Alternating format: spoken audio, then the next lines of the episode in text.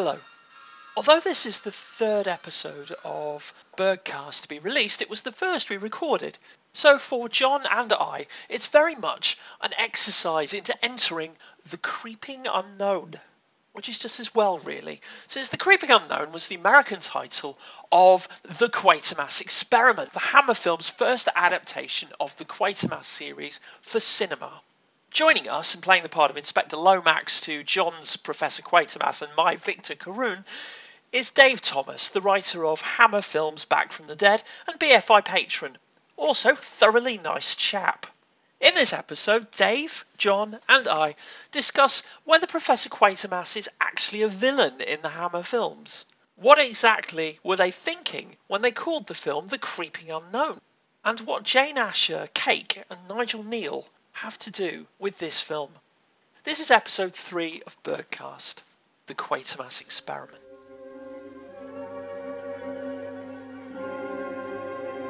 So, um, to give a bit of context, we are in the summer of 1955.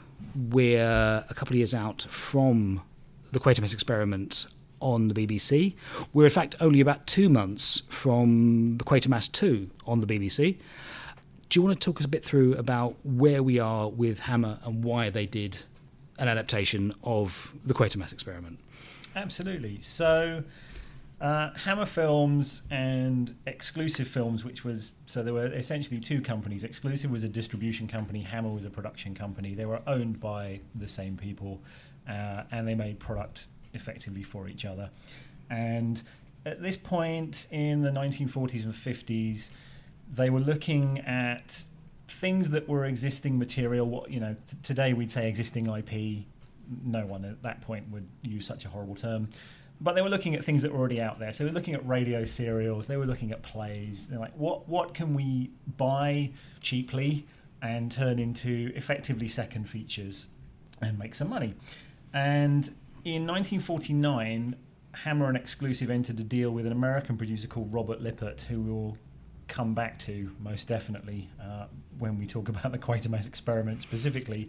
Uh, who and essentially had a reciprocal deal. So exclusive films would put out Lippert's films in the UK, and he would put out Hammer films in the US. And in 1950, Lippert made a film called Rocket Ship XM with Lloyd Bridges, uh, which is kind of the first post-war, basically sci-fi rocketry movie. And uh, exclusive films released it in the UK, and it was a big success and it you know sort of predated things like Destination Moon and The Day the Earth Stood Still and Thing from Another World, and then suddenly you have this sci-fi explosion which feeds into uh, the BBC, who you know do the Quatermass experiment, and Hammer are basically looking at we need to make some money out of this. So they do some kind of early forays into sci-fi. Uh, they make a film called The Four-Sided Triangle, which is sort of kind of a precursor to Frankenstein. It's essentially a thriller with a couple of vague sci-fi elements. Um, they do a movie called Spaceways in 1953, which again effectively is a murder mystery with a rocket in it. So that's kind of the type of movie they were doing at the time. Somewhat noirish, very low budget, very modest B features. And when the Quatermass experiment comes out on TV and is a huge sensation, uh, they were the first people to basically go to the BBC and say, please give us the rights to this, we will pay you, uh, we are going to turn this into a film. Was that driven by by Hammer coming to the BBC or the BBC or indeed Nigel Kneale saying, uh, we, can, can, we do something? Can we do something with this? No, it was absolutely Hammer okay. uh, pursuing pursuing the material. I don't know. I can't remember exactly what the timelines are, but I believe it was sort of within the region of the first couple of episodes being broadcast. We you know we are the people that need to turn this into a movie. Um, because really at that point not that no one else was really doing that. They weren't taking existing material and turning it into films. And, and that that's really interesting because um, I was going to ask this um, you know had people turned TV series into films before well, there weren't that many TV serials no, at this point, no, were there? absolutely. Yeah, well, quite. So the, the kind of things that Hammer did prior to this, you know, you would have like radio serials, um, that were you know very popular. Some, something like Dick Barton. So Dick Barton Special Agent was a hugely popular radio serial.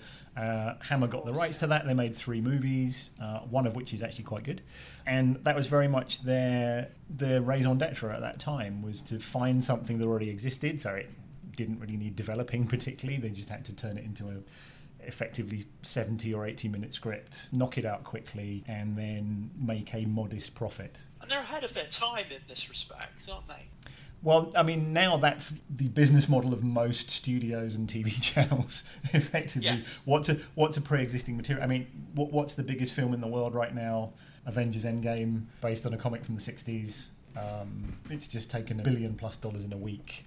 Uh, so yeah, absolutely, they were uh, forward thinking in that way. But there was never any feeling, or was there, that Kneale would adapt his his, his own script, or was it always going to be done by Hammer's own people? So uh, the guy who adapted it, uh, yes, so he was noteworthy as a probably a kind of a B feature writer. So he had definitely a brief to make this 80 minutes plus and something that would play in American cinemas with the 1950s view that you know this this was kind of a something for potentially teenagers that kind of emerging audience Post-war, yeah, yeah, yeah, exactly yeah. for, for the um, the kind of B feature market, which at that point sci-fi pretty much was. Um, you look at the films that came out post Rocket Ship XM, you are looking at things like Invaders from Mars, Beast from Twenty Thousand Fathoms, the original Godzilla, which we think of, you know, we may think of as classics for a greater and greater or lesser value of classic,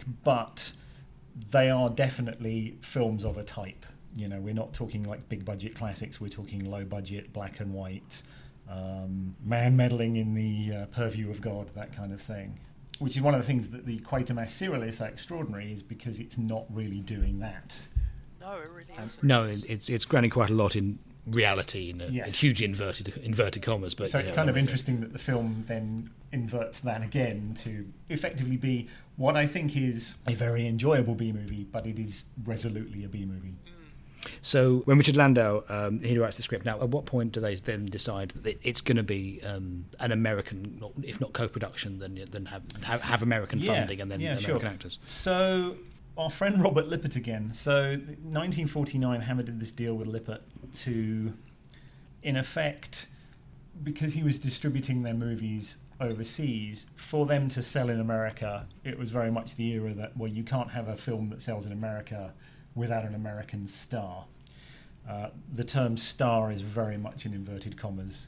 So Lippert had access through his Hollywood connections because he had worked in one of the major studios previously. And so he had access to a stable of actors. And they were either generally youngish actors on their way up. So Rocket Ship XM had Lloyd Bridges in it. He then actually went on to be in a fairly modest Hammer mystery thriller called Third Party Risk, which is not very good, uh, but it's the Hammer film with Lloyd Bridges in it. And so he basically gave a list of actors to the Hammer brass, and when they were coming up with a movie, they would look at the list and they would say, okay, you know, of these three people, is one of them available? And they would say, of course, Brian Donlevy is available. Uh, and so Brian Donlevy will be your Professor Quatermass. And so they did that for the most part. Like m- most of the Lippert productions are what you would sort of say are like British noir films, but very modest. You know, very low budget. Do you want to give a context of who Brian Donlevy was? Yeah, for sure. So so Donlevy had been a he was a heavy actor. You mean he played heavies? Exactly. maybe? Yes, not in terms of, Right, right. of his physique, though he was kind of a, a bulky guy, and that kind of played into his screen persona. But he was uh, he was a screen tough guy. Um, he'd been nominated for an Oscar. He was, you know, sort of through that in the 30s and 40s, through the kind of noir, classic noir era. He was not someone that tended to play leading roles in big films. He would play leads in small, in sort of small B pictures, but was very kn- known for supporting work in bigger films. Could you um, not also argue? I mean, when we come on to Donlevy and Donlevy's portrayal, there'll be a. I don't think we'll be, you know, going against the grain to be disparaging about it compared to compared to others. But in terms of uh, he was typecast as a heavy, could not the same be argued for William Hartnell before he, he played Doctor Who? He was the- generally known as the perennial the- sergeant. Yeah, Uh, Yeah. yeah, absolutely. But I mean, Well, I- seeing him in, seeing him in, in, in sporting life playing against Hubbard is probably what Sure. they what they did with it as well. I but mean- nevertheless, there was One, one would probably argue that Hartnell transcended his Hmm. to that point screen persona, and uh, Donlevy didn't. That's that's a fair point. Whether I suppose I'm thinking that you know it's possibly less that they both play heavies and more how they were told to play it and the reasons they were cast. I don't think Hartnell was cast for, as Doctor Who because he played heavies. He was he was He keen. didn't want to be a heavy anymore. He was keen to play against the type, yeah. So the director for this is is Val Guest, a guy who was generally known for up until this point, anyway, for for comedies. That's right. So he'd uh, he'd started out as a stage actor. He through a kind of chance encounter ended up working at Gainsborough Pictures. Um, and primarily in the sort of lighter material, he directed the only Gainsborough musical, and he had a reputation. He was someone who was known to be very meticulous. He was a good, solid pair of hands, which, as a lot of Hammer directors, you know, were, were known exactly as that. And when he came to Hammer in 1954, he, he was directing a comedy. So, and again, this is one of their examples where they took pre-existing material. There was a radio show called Life with the Lyons, which was very popular, uh, sort of a, a, situation comedy of family life, uh, which they made into a film. Uh, they got the cast at knockdown prices because they were going to be on film, not on radio, uh, which is very typical of Hammer. And he did that, and he then went on to because he'd done a, a you know perfectly adequate job. Uh, he went on to uh, Men of Sherwood Forest, which was Hammer's first Robin Hood film, and also their first colour film. So it's a very modest kind of knockoff of the Errol Flynn Robin Hood, effectively. Uh, uh, and then essentially he did an, an, another Lyons movie. He did um, a Forrest Tucker movie called Break in the Circle, which is kind of an early Cold War thriller, which is sort of prefacing some of the stuff he then did. And then he did Quatermass, and he didn't want to do it because he didn't really, he wasn't particularly interested in sci-fi. Uh, it wasn't material that was particularly in his wheelhouse, but a, a job was a job, uh, and you know, sure enough, that's that's what he did. Um, But he then later became known for doing sci-fi. I mean, The Day the Earth Caught Well, Fire for is sure. probably if you chose one film that Val Guest directed. Yeah, I mean, that one- isn't Confessions of a Window Cleaner. yes, for Or, sure. or The Boys in Blue. All the boys in blue. Uh, yes. Then it's then it's The Day the Earth Caught Fire. Uh, yeah, I mean, arguably one of the best British sci-fi movies from a director who wasn't that interested in sci-fi. Um, yes, it's a great film. Genuine. and, and it's fascinating. That, so the films that he's generally remembered for would be not his comedy output. Um, things like the quite the first two Quatermass films, uh, the Camp on Blood Island, which is one of Hammer's most kind of highly regarded World War II films, uh, which is excellent. Um, and Yesterday's Enemy, which is another one of their war films, which is really surprisingly sadistic for 1959. And I think the tagline was, you know, there were war crimes on both sides, and when they talk about both sides, they're talking about Stanley Baker. Um, so, so you know, he, he did some hard stuff. He, there's another Stanley Baker film actually um, called Hell is a City, which is a again a kind of later period Hammer noir film from 1960 set in Manchester, which is superb. Well, highly recommended if if folks haven't seen that. So Isn't he one of the directors on the Casino Royale? yes, Yes. yes. He, I, I forget what he's credited is. It is not director. It's Okay, something right. Like, um, a scenarist or something. But yes, he is uh, one of Scenarist. one of several directors on on uh, Casino Royale, um, and then uh, his his last uh, theatrical feature for Hammer, though he did some TV later on, was uh, when dinosaurs ruled the earth, the uh, not sequel to uh, One Million Years BC, not starring Raquel Welch, but still quite entertaining. Fair enough. Which lost out on its special effects Os- Oscar to Bedknobs and Broomsticks. Would you believe? Fair enough. There's that's Well, yeah, there's I there mean, is that's no fair, argue.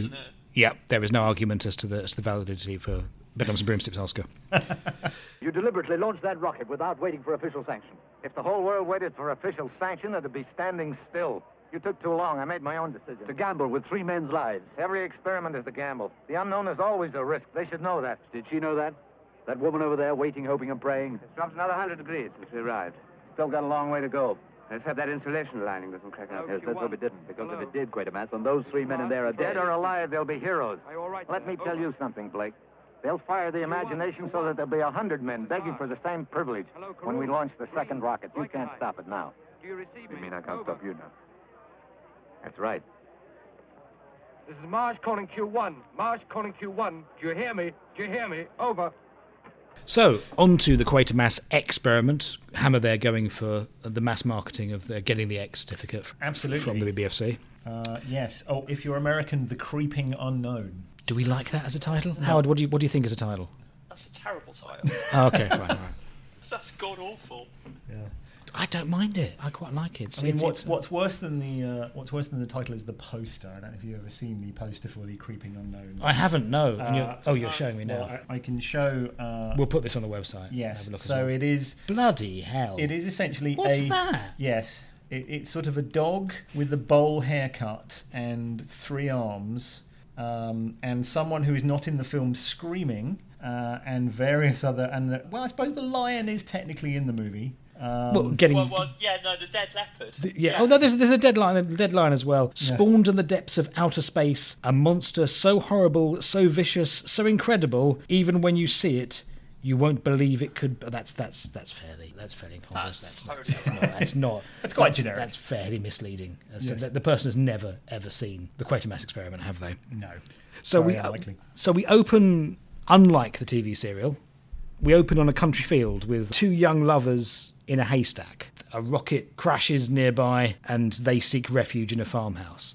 Now, the TV serial has a good, you know, five, six, seven minutes of the intricacies of both the stresses of, of work, working on mission control and, and, and, Yeah. and the tension, the tensions there are that they build up, they build up gradually, and some play towards the difficulties of you know the realities of getting a, a man-made spacecraft back to Earth. That's all cut out of, of the of the film. We start with a haystack with young lovers and. They panic when a rocket comes. He dives to the floor. He shouts, Maggie, get down. She says, bugger that, and just runs to a farmhouse, which is probably wise. I believe it's actually meant to be her father's house. Oh, is it? Okay, I right. believe so. Yeah. That was quite close. That was quite close I to where quite they were having like, I quite like this in the sense that they clearly thought we're going to do the aliens landing thing, Yeah. and then spin the rocket ship as a twist on that. It's like, oh, it's not a meteorite or an alien; it's a rocket ship. But unlike yeah, and unlike the um, the the TV serial again, where it's like trying to be realistic in like you know Yeah. the, the the three stage the three stages of uh, how that craft would land. Here we have a huge. 50s Bloody sci-fi rocket rocket, yeah. stuck phallically Finned into the rocket, ground, yeah, upside down. yeah. Um, Yes, very shiny, and uh, uh, as you said, John, the, it lands just perfectly so that the door is accessible from ground level. Even though it's even though it's upside down, Yeah. that's that's that, and the that's rocket is com- apparently completely undamaged by hitting the ground at some. some yeah, it just buries. That's that's, that's a that's a that's a that's a, that's a, that's a, that's a, pointy well, rockets. a well-made thing as well. Good design. and then uh, it's, it's very sort of made for an audience of World War Two, isn't it? Because you know, Mm. emergency services are arriving, people are people are interested, and then the British Rocket Group or the British is it an American Rocket British Group, an American American Rocket Rocket Group, Group, yes. turn up in a VW camper van. Yes.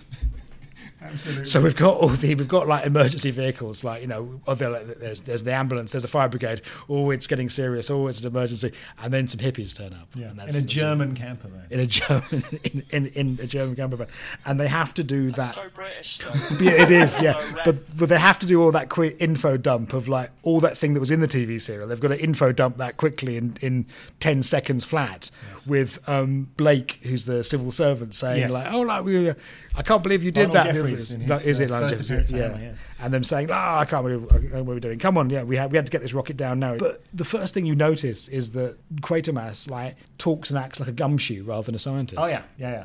I mean, yeah, it's, yeah, yeah, it's, yeah, absolutely, or, or, or even a gangster. he's basically playing an angry detective, which is what Yeah. Brian Donlevy's stock in trade was. So But how much of that is? I mean, you said Richard Landau was known for doing sort of Yep. um, noir, in whatever genre he was doing, he'd write a noir film.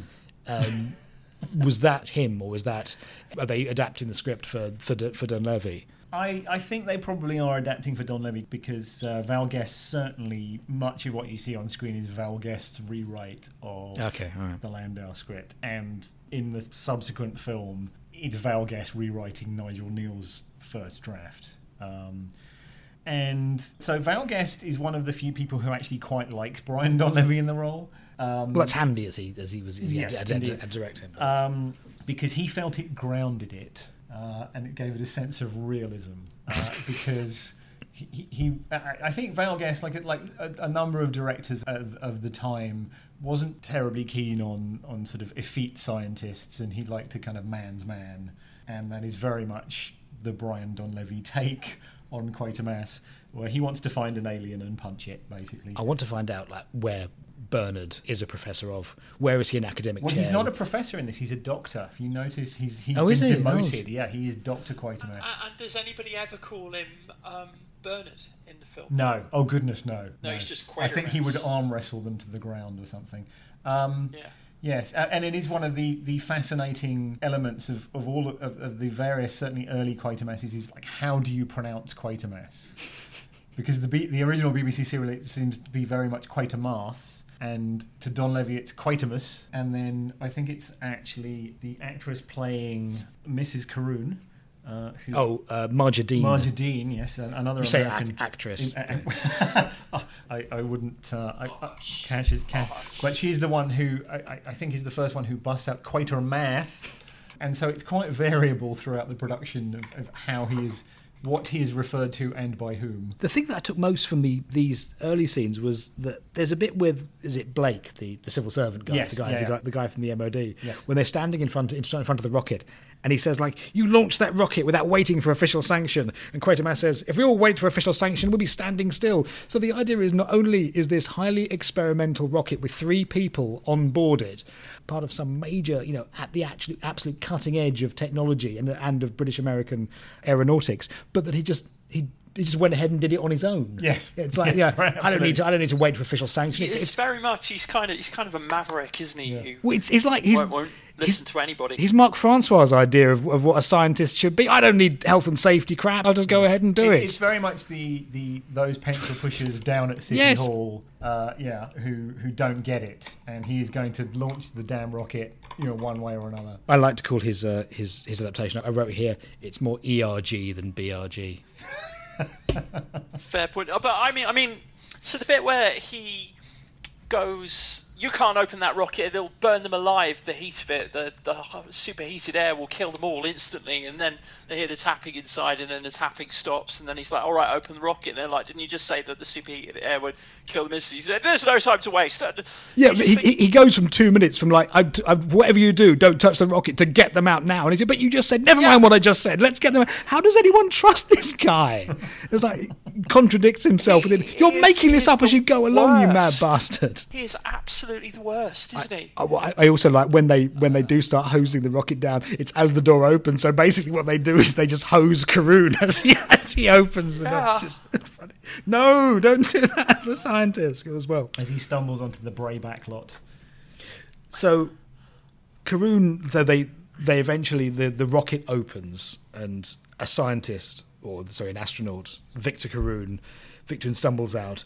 They they go in to have a look at, at, at you know what the what the state of it is. Caroon's clearly in shock. He can't really talk. I think, but Quatermass and his uh, his assistant is it Marsh? Marsh. Marsh, yeah. Um, they find that the inside of, of of the rocket is empty, but that the spacesuits of the other two astronauts that should be there are completely intact.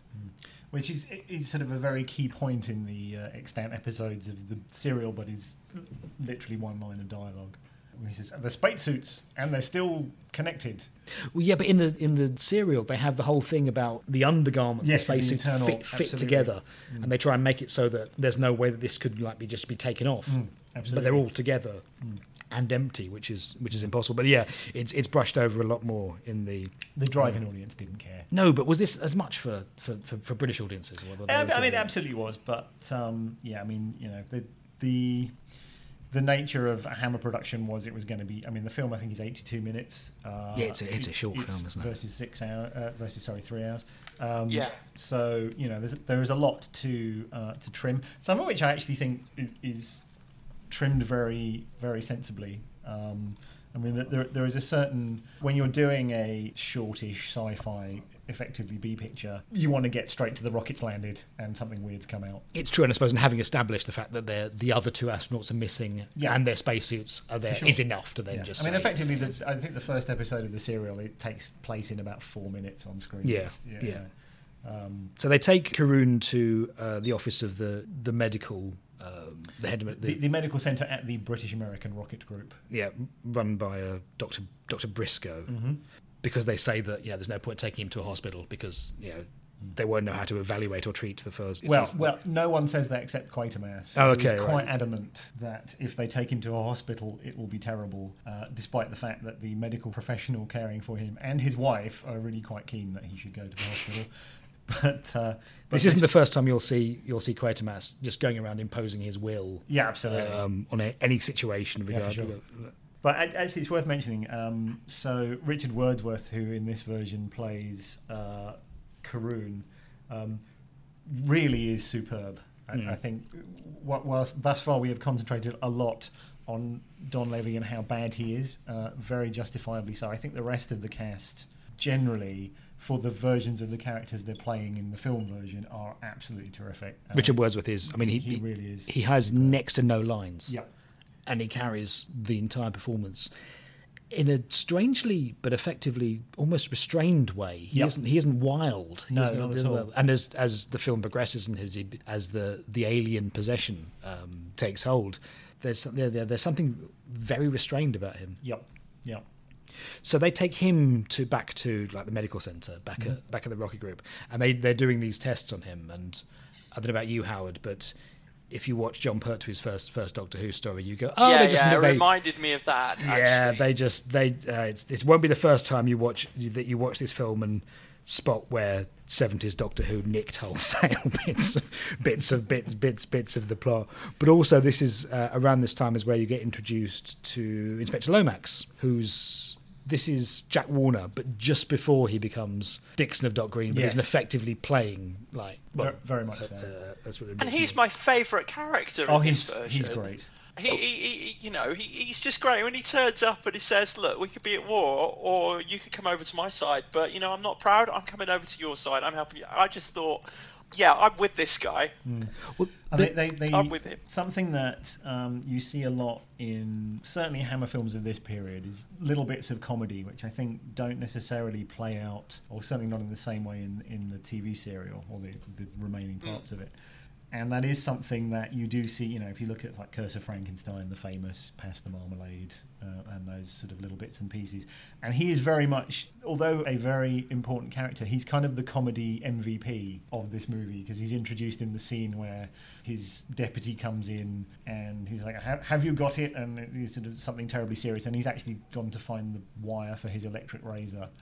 Um, There's a running joke about he can never finish shaving. Yes, isn't there? exactly. Yeah, the, the whole thing. Um, There's no. There's a later bit where he's trying to shave and he gets a phone call from his and his wife says not even staying for your tea and he run, he, he runs out. Isn't? Absolutely. Um, and so, yeah, his performance is very kind of twinkly and, and really great fun, uh, which is a nice leavening of, of the dynamic because Don Levy is so angry and so awful the whole time. Yeah, Yeah, I think it's an uh, an obvious contrast to have to have someone likable, but another sort of slight. Uh, a very subtle theme they have running through. He he describes himself to Quatermass as a simple Bible man. Yes.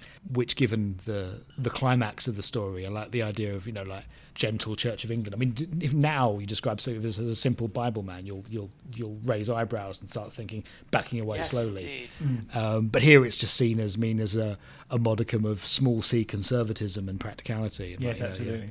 And uh, in against the, uh, the the dangerous science of Mm. of Quatermass.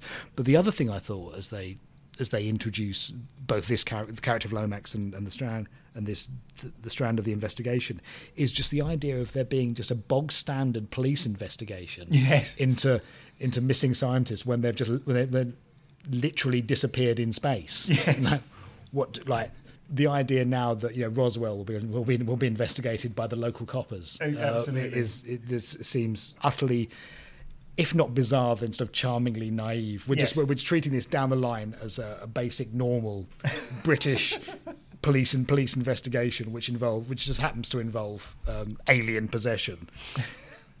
because in, when we cut back to the the investigation of, of the of the scientists into the rocket, they find uh, a strange organic material inside inside the wall cavity, and there's that bit Oh, where the goop. yeah, but there's that bit where like they they initially thought they couldn't process the the film that was in the camera, and then Marsh went, "Oh, I had a word, and yeah, and they could do that." And then Quatermass is shouting, "Well, get it done, get it done now!" And it's Get like, me the best lab processing guy in the country. And I'm like, Yeah. is that a It's thing? like, I just did. yeah, and it's like, You know, it's like, sorry, yeah, I actually did.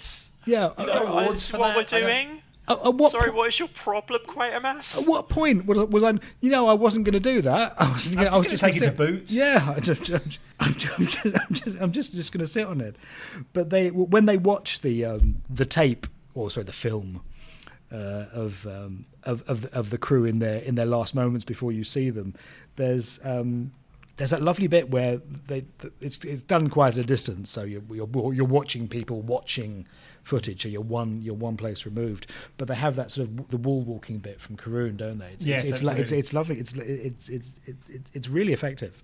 Uh, it's it's so simple, but it's it's uh, clearly a lot of times gone into it. But then you see that yeah, there's a nightmare. They do sort of Star Trek acting of like Yes, some, yeah, some yeah. things hit them, Yes. uh, and then two of them disappear and Yeah, there is. There's a there's a, a fascinating little shot in there, um, which I only noticed watching it, rewatching it this time to talk to you guys, when Caroon leans down to whichever one has collapsed across the kind of uh, zero G couch, and he sort of goes to kind of tap on his back and realizes there's nothing in the suit, which I thought was kind of kind of a nice little touch because the suit at that point is already empty yeah. and he kind of presses between the marvelous 1950s giant metal shoulder pads, and there's just kind of nothing there. And it's a, yeah, it's a neat little moment, but it's it's very effective. That whole sequence is very effective. I think because Donlevy isn't actually talking.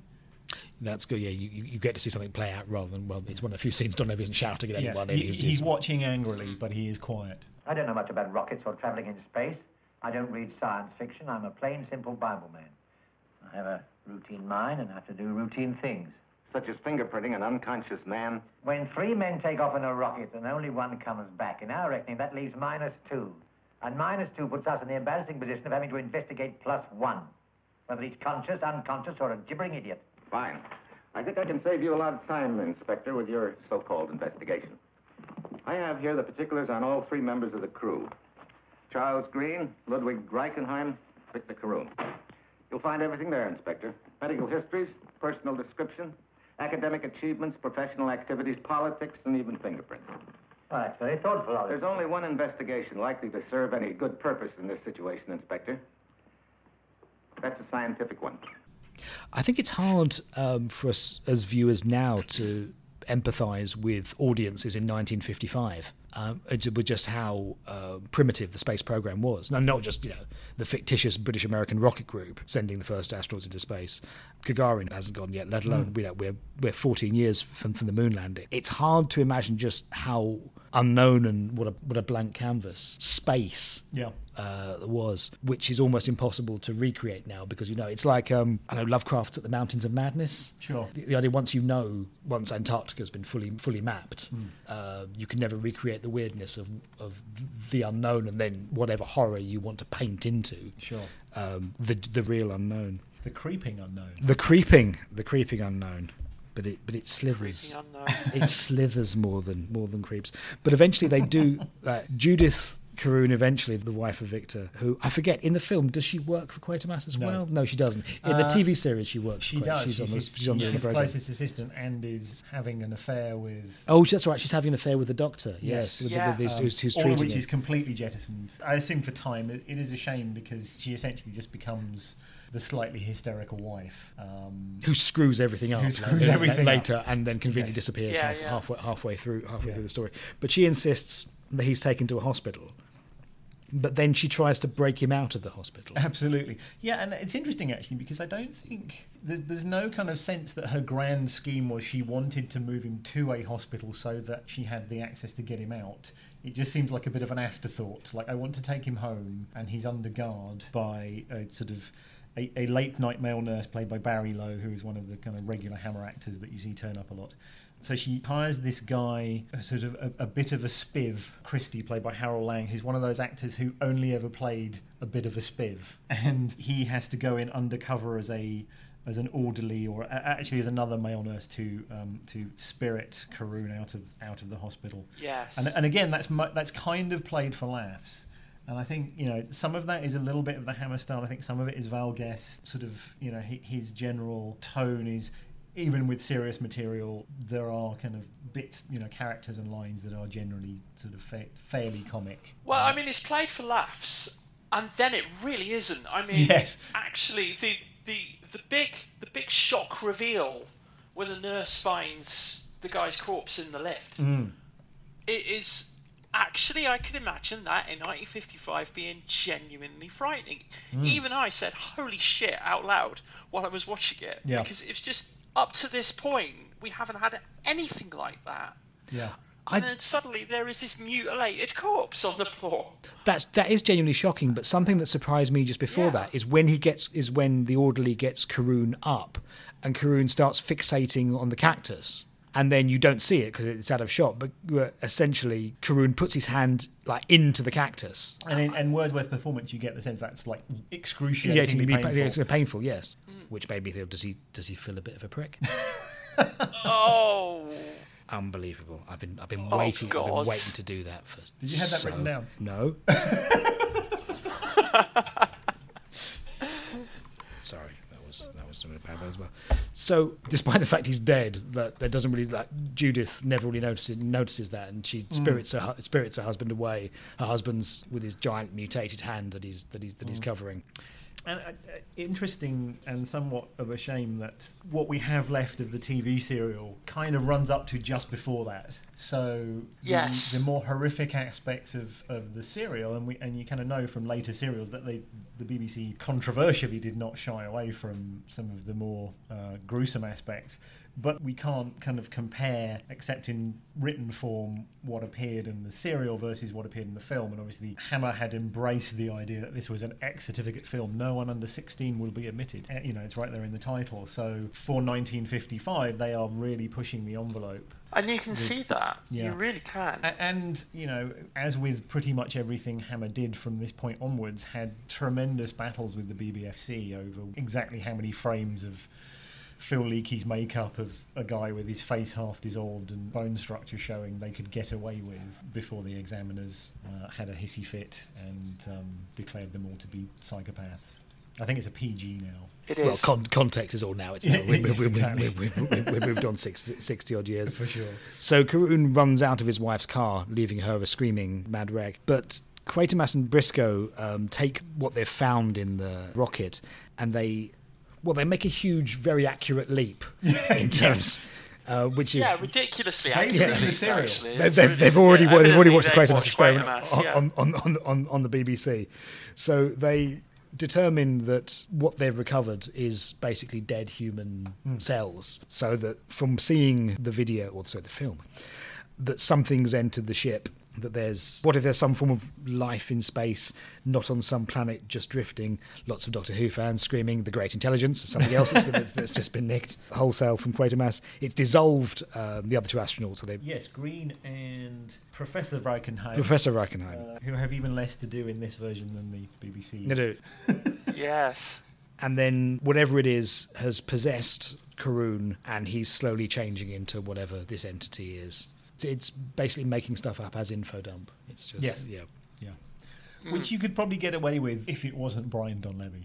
yeah. If you, there are- yeah, like Peter Yeah. Cushing could deliver that stuff like he just thought of it, and you kind of don't worry about the fact that that's a huge intuitive leap about vampires or reanimating dead corpses. But Brian Donlevy is no Peter Cushing. No, I suppose in those sort of films, it's established that Van Helsing or, or whoever is, is, is well versed in what he's what he's speaking about already, is Yes, demonstrated in his absolutely. written books. Whereas Donlevy's gone around shouting and imposing his will like a '50s Rob Reiner Yes. in anti-smoking. Either wearing his hat or his toupee. Yes. It's why he wears his hat a lot because he didn't like his toupee that much. Right. so uh, the inspector Lomax he instigates a, a hunt for Caroon, who's who's on the run, and Caroon decides to go to the chemist.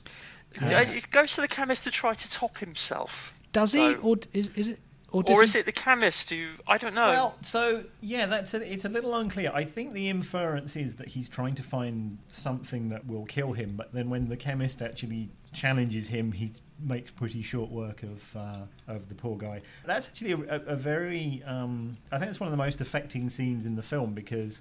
Initially, the, the chemist is, you know, you can't go in there, you can't do that, what are you doing? And then when he realizes that Caroon is suffering and clearly injured, and he says, um, there's the wonderful exchange where he's sort of, you know, let, let me see, I'm not going to hurt it, you know, and he's, he's incredibly compassionate, and for that, he's essentially killed and has most of his bodily fluids drawn out through his face, um, which seems a little unfair. Um, yeah, w- that, that that is though an ex you know one of one of like the quintessential themes of horror when someone sure. actually gets themselves killed by being good yes. yeah, that's that's that's through very true. goodness and compassion and it gets you killed and Hmm. that's you know effective horror right there Absolutely. I like when the police turn up the next day. There's there's a line early on in the scene where they're they're searching the the chemist, and they just says. There's no sign of the chemist, and then literally 30 seconds later, they notice a bit of the chemist's jacket under the big door. yes. which they open the big door and the dead chemist falls out. When you say there's no sign of the chemist, did you literally, literally looked anywhere? But didn't really look no, yeah. but it's notable that throughout that scene and a little bit afterwards as well, Briscoe, the the doctor, is doing a lot of the actual development work. Yes. and, and Quatermass is, is asking questions, hmm. and with Lomax being sort of sort of earnest, you've got of the triumvirate of main characters in Quatermass, Lomax, and Briscoe. You've got the head with Briscoe, the heart with with Lomax, and and what's the Qua- mouth with Quatermass. and what's Quatermass. Quatermass at? Yeah, he's exactly. He's just going around shouting at people. The impotent rage. Yes, and at what point are we not just treating him like a villain? Yeah, well, Is- absolutely. Yeah, and that will go on. So Quatermass theorizes from from all that that whether or not he he's taken chemicals to either kill himself or speed up the process. Um, but then we go to what we turn out to be Deptford. It's one of those effective. A Deptford manhunt Yeah, it's a it's a it's a, it's a Let's have a Deptford manhunt. I saw them at the Bull and Gate once. um, but it's My favourite jam Yeah, It's one of those sequences that can be anything of from post-war Britain up until the, the late eighties of, of London wasteland. Yes. You can like you can do this in the fifties. It's being done throughout the seventies. It's being done as late as American Werewolf in London. Yeah, all of your scenes in central London and wastelands. But you've got yeah, you've got a wasteland near the river, uh, and a, Abandoned barge. an abandoned barge, and a lone young child with her doll, Yes. Jane Asher, Jane Asher. in fact. Um, yes And the curious thing here is that I didn't think that Caroon was really going to kill the little girl because it's it mirrors that Frankenstein scene where the only person who's nice to him who, does, who doesn't see him as ugly or weird because there's less context than there is with the say the blind guy in in in, um, in in Frankenstein. So I didn't think there was any danger of her dying.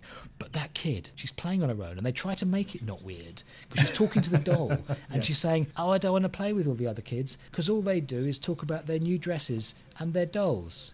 But she's talking to a doll.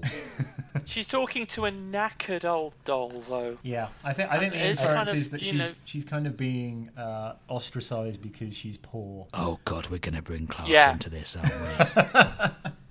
we're, Howard's now going to find a reason to write a paper on class based around the little girl in the Quatermass experiment and why none of the other kids will play with her because she's poor. Is that going to happen, Howard? uh no We're not going to go on about class. uh maybe. Maybe a bit later on. I've just Well, had to throw to away three pages of notes now. Okay, yeah. you know, um, no I, I was kind of glad. I was proud of myself for having spotted that it was jane asher. Hmm. i was like you know she's got cake. There's a Nigel Kneale right. connection But it is, it's jane asher it is actually fascinating something you picked up on there. So that scene really is all but a direct lift from James Whale's Frankenstein. And when you think the ultimate kind of genesis of the success that Hammer had with the Quatermass experiment, which is effectively their first horror film, was ultimately the Curse of Frankenstein. They wanted to recreate the um, universal universal horrors. But I don't think at that point, when they're doing Quatermass, they had that in mind. I mean, the, the the genesis of what became the Curse of Frankenstein was around for a while. I think it even possibly predated Quatermass Experiment in the sort of script terms. But I can't imagine that anyone making the Quatermass Experiment had that in their mind. But it is a fascinating through line, a sort of unintentional through line from effectively the first horror movie to what then became the great resurgence of gothic horror hmm. Hammer. I was even more shocked when they sort of see their like you know there's a mother complaining because her kid's been upset because her, hmm. her horrible smashed up horrible doll has been smashed up horribly even more by something even more horrible, um, and they're like been reported to the police so that's immediately been reported reported back to Lomax. Of course. And there's like there's talk about you know worries about molesting kids. That's like that's that's on the on the Yeah, or maybe for it's a child molester. Maybe it's a child molester. Yeah. So we've got urban wastelands, children playing outside. There's no health and safety considerations, and an obsession with paedophiles. This is basically UKIPville. we've gone from Mark. To Twain- be And he fair, is from outside the UK. he is from outside the UK. True, So, yes. He's he, um, he's a, the ultimate immigrant. Yeah, he's not even, absolutely. not even from the planet. Yeah. Go on. What to be fair, Howard? to be fair, Nigel Kneale can and I appreciate he didn't write the script for this, but Nigel Kneale does have a thing that if he doesn't consciously keep it in check, there is a bit of the old guy shaking his fist at clouds in his stuff. You see that particularly in the final Quatermass. Hmm. You know, and that's Bloody that's, hippies. That's a Nigel Kneale thing. Sorry, you what were we talking about? I was just I was just, I was just randomly randomly going off on one. Well, those guys in the VW bus from earlier. In Yeah, oh the they're film, I the guess, v, played VW bus. Yeah, that's that, that, that's true. He doesn't like young people, does he? Well, there aren't really any young No. people in this. But there's a um, couple at the beginning. Apart from but- Jane Asher and the clearly up to no good young couple in the hayloft just outside her dad's farm. who were nearly killed by a giant phallus. yes. Yeah. No subtext there Yeah, whatsoever. no subtext whatsoever. Yeah.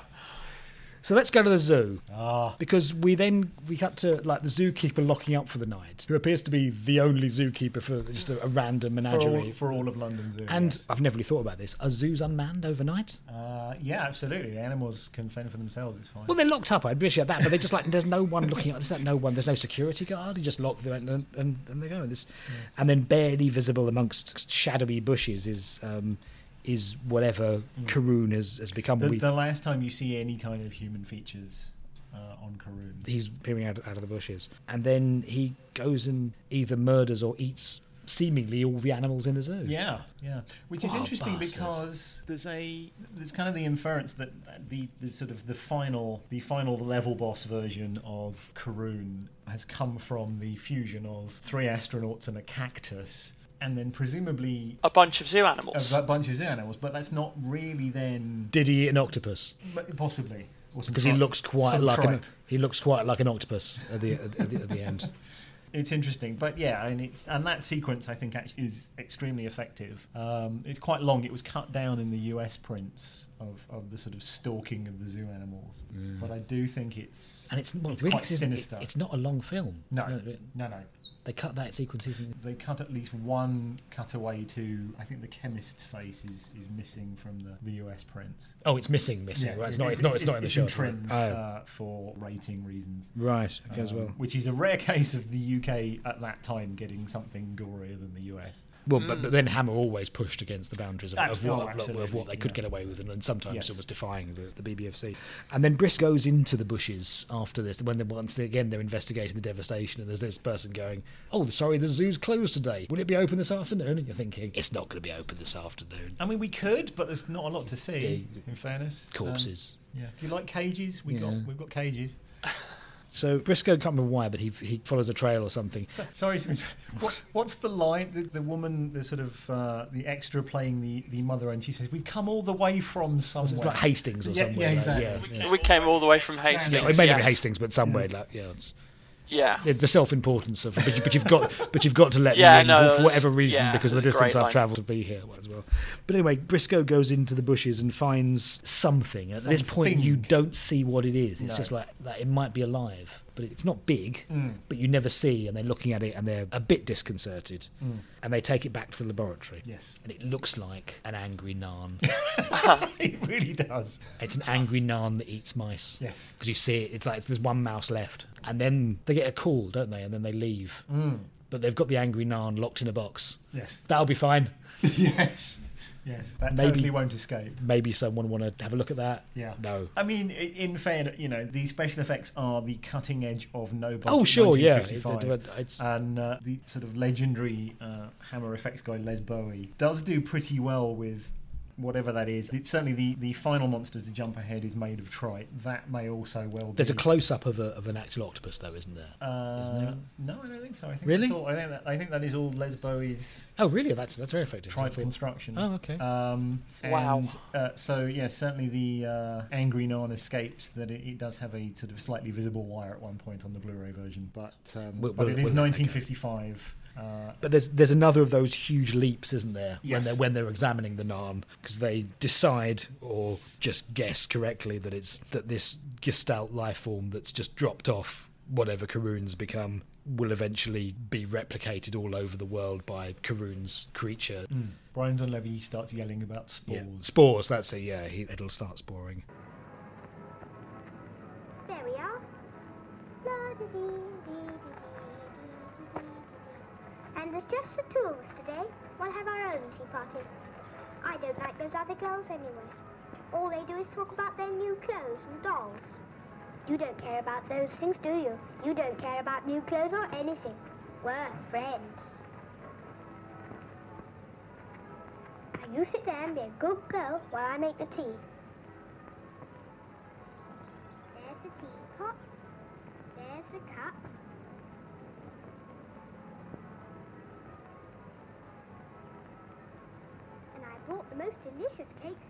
Biscuits. The others never serve anything, but we do. Look, aren't they lovely? Don't be frightened. That's only the old rats that live in this old boat. Now, tea is ready. Sugar? One, two, all right. Now we may have a cake. This one. It's filled with cherries. But anyway, I like the other one because it's full of chocolate. Oh, we thought you were rats. Won't you stay and have tea with us? We'd very much like you to stay. You look so tired. There's plenty if that's what you're worried about. And cakes, too. Go on, Dolly. You ask him. Please, won't you have tea and cakes with us? Don't be frightened. We would like you to stay very much. And you may have the cake that has all the chocolate inside. Tell Dolly. Do you know what this this film reminded me of? All of 70s Doctor Who. Well, uh, that, but actually, in terms of like um, childhood memories that it, it got dredging up was an issue of the comic Scream, which I don't know if either of you are quite old enough to remember. Scream. But No. Scream. It only ran Scream. for 14 issues and then it got merged into Eagle. And Okay. Scream was genuinely frightening. It was a kid's comic that was just like really horrible. But there's a story about a kid who picks up a meteorite and it burns him. And then he discovers that everything that he touches gets covered with kind of like tentacles and and foliage and stuff mm. whatever he touches and eventually it ends with his mum coming home and he doesn't know what to do and he gives his mum a hug. And the final image is just really disturbing.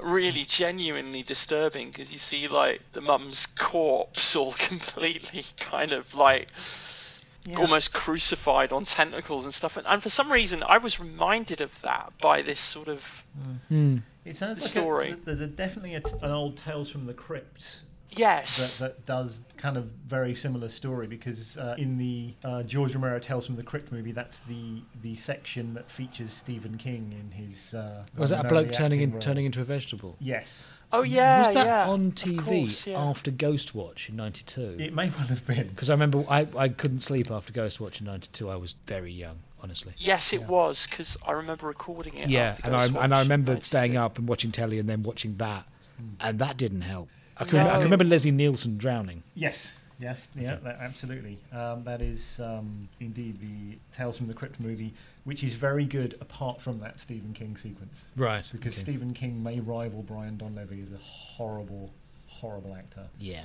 he's it's, it's not the only time he's been on film he No. sometimes He's in, has Pet, he's in the cameos original Pet Sematary, of- isn't he? He's the priest. He is indeed. Yeah, correct. he's the, and he's in uh, maximum overdrive bri- briefly as well which he directed. God, he did, didn't he? Yeah. uh, Yeah. At the height of his raging alcoholism, and boy, can you tell. Wow. Talking of raging alcoholism, Thora Hird. Oh, isn't she great though? Oh, But here we sort of we touch on one of the major differences when this script is done in comparison with the TV serial, which isn't scripted by Nigel Kneale. For a lot of what could be considered padding in the TV serial, and on the flip side, could be considered fleshing out the real world in which these events take place. Nigel Kneale is really, really good at doing the minutiae between ordinary characters yes, very and much. so. not not making them caricatures. Now, a film as a different beast. We have much we have much less time. We have to do broader brushstrokes. So we have drunk Thora Hird coming into a police station to say she's seen something horrible on the street. and it- and she's very much a cartoon character. it's very she's yeah, hilarious. it's very much played for laughs. But you know, it's it's. You mean it's not a hello, hello, hello, a gin goblin? A gin and- goblin, yeah, and and but the fact she's genuinely disturbed by that because she assumes even though she's gone to the police, she's even more disturbed when they think yeah. no, you might be it might be real. Mm. The horrible the horrible thing you saw, and I found that I found that quite a, quite quite, quite upsetting. Mm. I was quite cheered up by the fact that it's established that Thora Hird's vagrant is um is uh, sleeping at the Salvation Army, because that made me think that Yeah. this could be a prequel to Hallelujah. Her, her 80s comedy series where she's where she's a captain in the Salvation Army, which would which would which would make which would make TV or sorry film Hammer canon in the Hallelujah. Um, sadly, the uh, the Hammer films were not part of a Marvel style extended universe. shortly, with not le- not least with not least with Northern comedies Indeed. of the of the of the Yes. of the 80s. Yes. Um, Yes, Frankenstein and That's Your Funeral were part of the same universe. but it's I mean it's it just showed that the, it's the film lacks I think uh, certainly even in the the the early scenes the sort of humour of the press crowd or the or, Yeah. or the or the people whose houses have been smashed up. It's a very it's a very different kind of humour. yeah, Um, it's Yeah. more caricatured. It's it's more yes, it's more broad. yeah, it, it, it's not it's not broad because of the type of film it is. You know, it's not what we would think of necessarily as broad comedy, but it is much broader than what Kneale is doing. Um, Mm. They are thumbnail sketches for amusing effect, but and also to move the plot along a bit. Mm. Um, but certainly, uh, you know, the, the um, it, it, really the key ones are Thora Hird's character and and uh, Christie as the, uh, the the guy who comically doesn't want to have to flirt with a male nurse as he's spiriting Caroon from the hospital. Mm. Um, you know, and, and uh, those are definitely played for for yucks. So we find that the thing that Caroon has become has gone to Westminster Abbey. Do we know why? Uh, it's in the serial. Yeah, which clearly was chosen because you know it was the same year as that was the serial was what fifty three, so it's the same year as the coronation. Yeah. So a place that the m- many seen as the birth of TV as a, as a mass entertainment device takes place when when everyone wanted to watch the Queen's coronation. Mm. But is it established within the fiction why why the creature goes to Westminster Abbey? I don't particularly think it is actually. Um, I mean, there may be some subtext there. Again, you know, the the uh, what is um, what is Lomax's line? Oh, that I'm a simple Bible man. Simple Bible there's, man. there's there's there's sort of a, a, an undercurrent with yeah, him, him as a as a God fearing man, and Yes. we, the, the creature of is eventually cornered in in, Yeah. in a holy on, on on holy ground. Sure. Um, But also, they, they do they do seriously consider blowing the place up. Yes, They do, yeah. I'm, I'm, I've, I've no doubt Don, is- Donlevy's Quatermass will have no no compulsion about about about blowing about blowing Westminster Abbey up. Um, but we start when they're with uh, with because they're Gordon Jackson's uh, as a as a producer Yes. because they're they're filming in Westminster Abbey, aren't they? They are and indeed. poor Gordon Jackson plays a producer who's who's about to get fired because the first like when he the first camera he cuts to is blank, the second camera he cuts to has a dead body which is possibly the first cameraman, uh, and then he cuts to the third person which is the third camera which is uh, has a Yes. has a giant mutant alien Yes. on the top of some scaffolding. Pan up as far as you, You can, can. go, and there is uh, Les Bowie's wonderful tripe monster. If Mary Whitehouse had the cleanup campaign TV, And and the fact that it's an educational program about the decor decor of Westminster Abbey as well. Yeah, which Yeah. they're filming uh, very very late at night, presumably because it's that that's when it's quieter. Uh, but unfortunately, that's when that's when people start people start getting killed. Yeah, and it, it's a And of course, it's live as well. absolutely, and it's a wonderful uh, example of the, the BBC of the 1950s, where he sort of basically just tells the studio, "It's like, oh, you're just going to have to figure it out." Yeah, it is. Well, it's. I mean, you- you're you're going at sort of cutting edge. I mean, the idea would be that you know, a producer would be expected to you know to to, to, to think on his feet in in, Yes, in, in, in an emergency. Famously, much later, the Alexandra Alexandra Palace had to be put into use when the opening night of BBC Two completely failed. They mm. just went right, go to a studio in Alexandra Palace, keep talking. Yes. No. He has my sympathy. so now we have we have a giant tentacled creature, which isn't at all like the Nestene from Doctor Who, um, at the top of some scaffolding, and someone says, "Cool, look at it big," just because it's a model shot. So you Yep. need you need some you need some scale with that as well. Yeah. Thank you for telling me it's it's it's it's It's, it's a pre- quite- it's a pretty good model shot. though. it is. The- oh the no, it's it, it, quite, it is it is it nice. is it is it is good. Yeah, as well. Um, and the obvious difference from the TV serial in that in the TV serial, Quatermass appeals to the latent humanity of Hmm. what Caroon once once was, and it's it's established in that that that they make a, a bigger thing of him absorbing of Caroon absorbing the. Uh, uh, the, the characteristics and knowledge and personalities of the other of the other astronauts, and he persuades the the creature to, to kill itself rather than spawn and end all life on, on Earth. But that's not Brian Donlevy, is it? No, no, No, he, no, he, no. he electrocutes the hell out of the I'm thing. frankly surprised he didn't just punch it to death. Yes. Um, eventually, what he does is pretty much blacks out the entire of London and arranges for all the electricity to be channeled Through through one cable. through one cable. Yeah. Now, I'm thinking like, I'm, I'm not an expert in this, but there's still like, it would blow out, wouldn't it? Well, There's a in, re- in fairness, there's a lot of sparking. there, there is a lot. I mean, you, you, you still can't get more electricity through the cable than the cable can take. Yeah. Even if you've basically cut to saying, "Sorry, everyone, we're blacking out the entire of London, and, ba- and Battersea Power Station has to Some shut excellent down." footage of Battersea Power Station and, and Yeah. switches being thrown. Can you can you channel the entire output of of, of, of, of London electricity through this one cable? Of course. Here, um, We're scientists. Which they then which they then attach to the uh, to the scaffolding and Hmm. and make a very big lot of calamari. Yes. No one makes a calamari joke. In fact, no one makes any jokes. 1955. There was, there, yeah, it's a bit early before we've got um, we've got Italian immigrants making uh, Yeah. stuff in and stuff in as well. I don't know. Uh, Bedford had like you know the, brick, the, the brickworks. there was a lot of Italian workers wo- workers there. They could have It's a bit of a niche audience. they could have appreciated the calamari joke when they were watching when they were watching this. I don't know, but um, yeah, we electrocute the, the the alien and it dies, and everything's okay.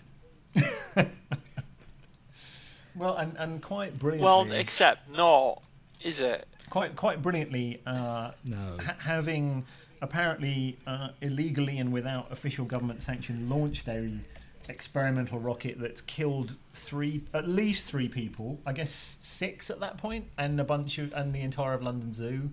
Um, Quatermass strides angrily out of, uh, Yeah, of pe- Westminster Abbey, People are saying like, "Oh, good," are we? and He he ignores, completely ignoring everyone. yeah. Uh, Except Marsh, at the, when at the end he just says like, "What, what are you going to do now?" Well, I'm going to start up again, and then they have that Holy crap. Yeah, and they're bizarre. He just walks away. And you're like, there's like a total clusterfuck that's like controlled by you. All this is down to you, and it was, And you're going to do it again. and it was complete, and it was unauthorized. Like, why, why aren't you being arrested? And- At and- least fired. He walks down the street, and then the next shot you see is a rocket taking off. And I was like, is that how he got there? Having already hypothesized that this completely undetectable alien presence that can just randomly absorb people and come back to Earth and cause terrible problems, I guess they know how to deal with it now. Right. We, you know, we, we, when soon the, as it happens, when the, we'll when the rocket let- lands, you know, in, in a sort of controlled fashion, we just electrocute everyone on board, just to be on the safe side. I, I think it, this would work better if Quatermass was the villain. Quatermass is like kind the, of is. the he's the most dangerous man He on the planet. He just like he thinks he knows better than everyone. He won't Hmm. listen. Well, and and so something that's very clear in the serial is that Reginald Tate as Quatermass is, is plagued by self doubt because this has all gone horribly wrong, and Brian. Yeah, and it's is- not his fault. It's clearly not his fault, and he spends a lot of time wondering if it is his fault. Whereas, whereas Don As Levy, opposed- Donlevy is is pure self belief. Is basically carved out of his own sort of super ego, uh, and absolutely will not truck that he's done anything even remotely wrong, even to the point of yelling at the wife of the one surviving astronaut that she should just be proud that he did something that he was the first man to return to Earth, even though he's now probably dying. Um, Yeah, not actually a man anymore. Yes. Um, it, it's it's a remarkably anti-compassionate take on on a ca- on the character. And given this was the only the, the, the second time you will have seen Quatermass portrayed, Yes. It's it's it's it's it's it's it's it's, it's quite a leap. Mm. So apart from Donlevy, I think we're agreed that uh, Richard Wordsworth as Caroon is fantastic. Yes. Donlevy less so. um, It's a performance. it is. I like David King Wood as as Briscoe. Yes. And I learnt later he became the Marlboro Man. Ah. He left uh, Britain to work in on the stage in America uh, in the the late fifties. Mm. Um, I think he later became a teacher, but he's probably best known as a model and became became the Marlboro became became the Marlboro became the Marlboro. Man. Okay, I'm gonna I'm gonna throw out there, but I think if this is is the reason that we're quite as down on Donlevy's performance, not at least a little bit unrelated to the fact that we've seen Reginald Tate. It, it's you know it's Well, that, as I'm know, saying- we've also seen the other Quatermasses as well. We have a context that a lot of people back then didn't, so that you know if you you know hadn't tuned in for those particular six weeks a couple of years before, you wouldn't have seen that. So you just have a film, mm. and you're looking at a different character. You're looking at a different figure, and you know if you're willing to buy him as you know um, As a scientist, that though, guy, because he's basically a sociopath. I mean, it's interesting you say that because if you if you listen to any of the the subsequent commentary on this by filmmakers, subsequently famous filmmakers uh, in the US, John Carpenter, for instance. specifically John Carpenter, who uh, to him Donlevy is is the best Quatermass because Wow. he, you know, that is, that is very much the kind of main character that Carpenter likes. You know, if you look at, you know, Snake Plissken, you look at MacReady. Uh, yeah, but they're not scientists. um, Okay, MacReady, actually, MacReady, MacReady, scientish. I suppose, is a scientist. yeah, he is. Uh, but he's, isn't he like a like a a driver or a, like a, a handyman for the scientists, or is he a is he a computer scientist? goodness, I haven't seen the thing for such a long time. Um, Snake Plissken certainly is. Yeah.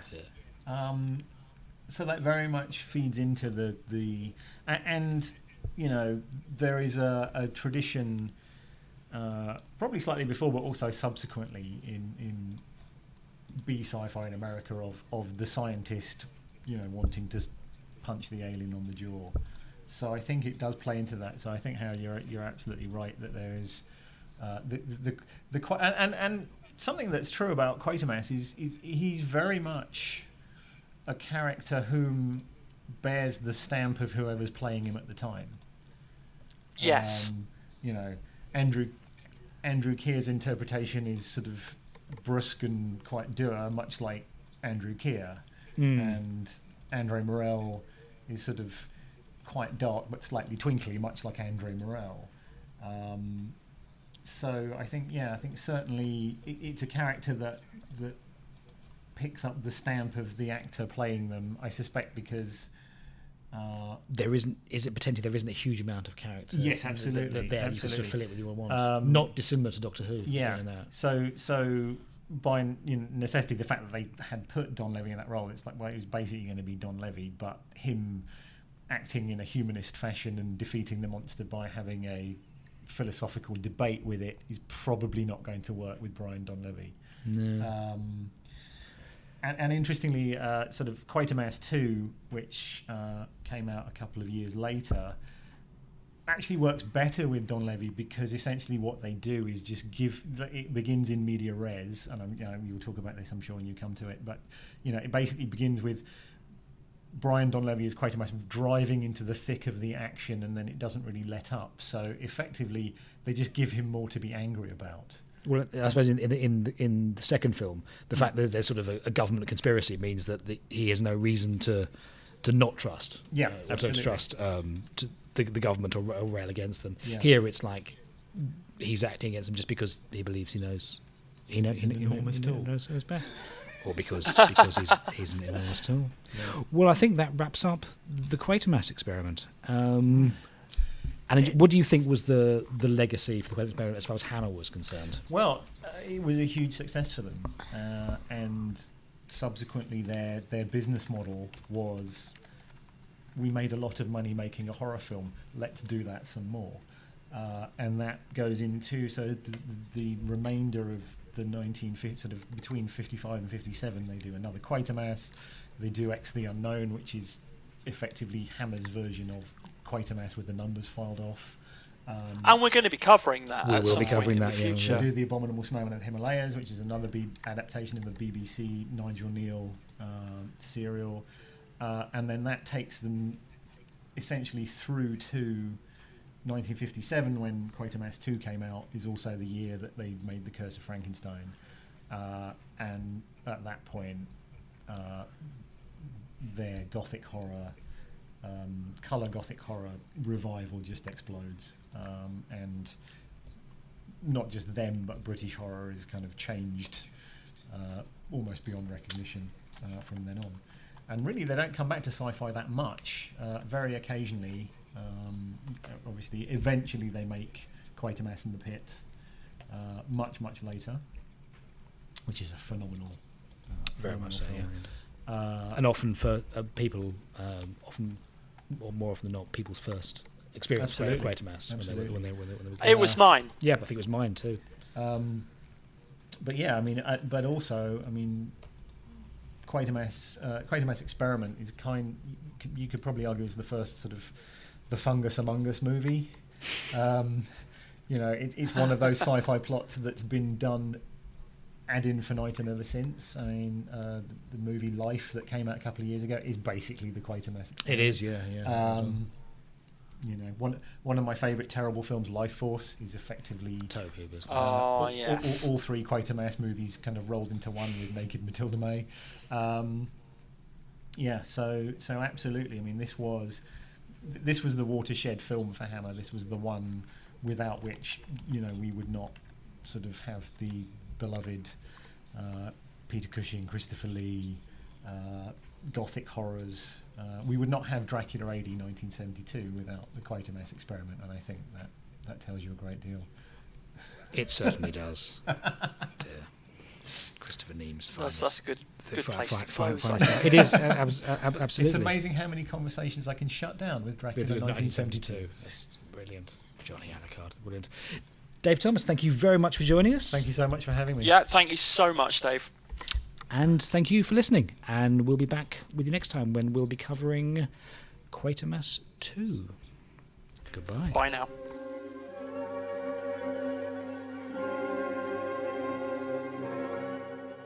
Thank you for listening to episode 3 of Bergcast.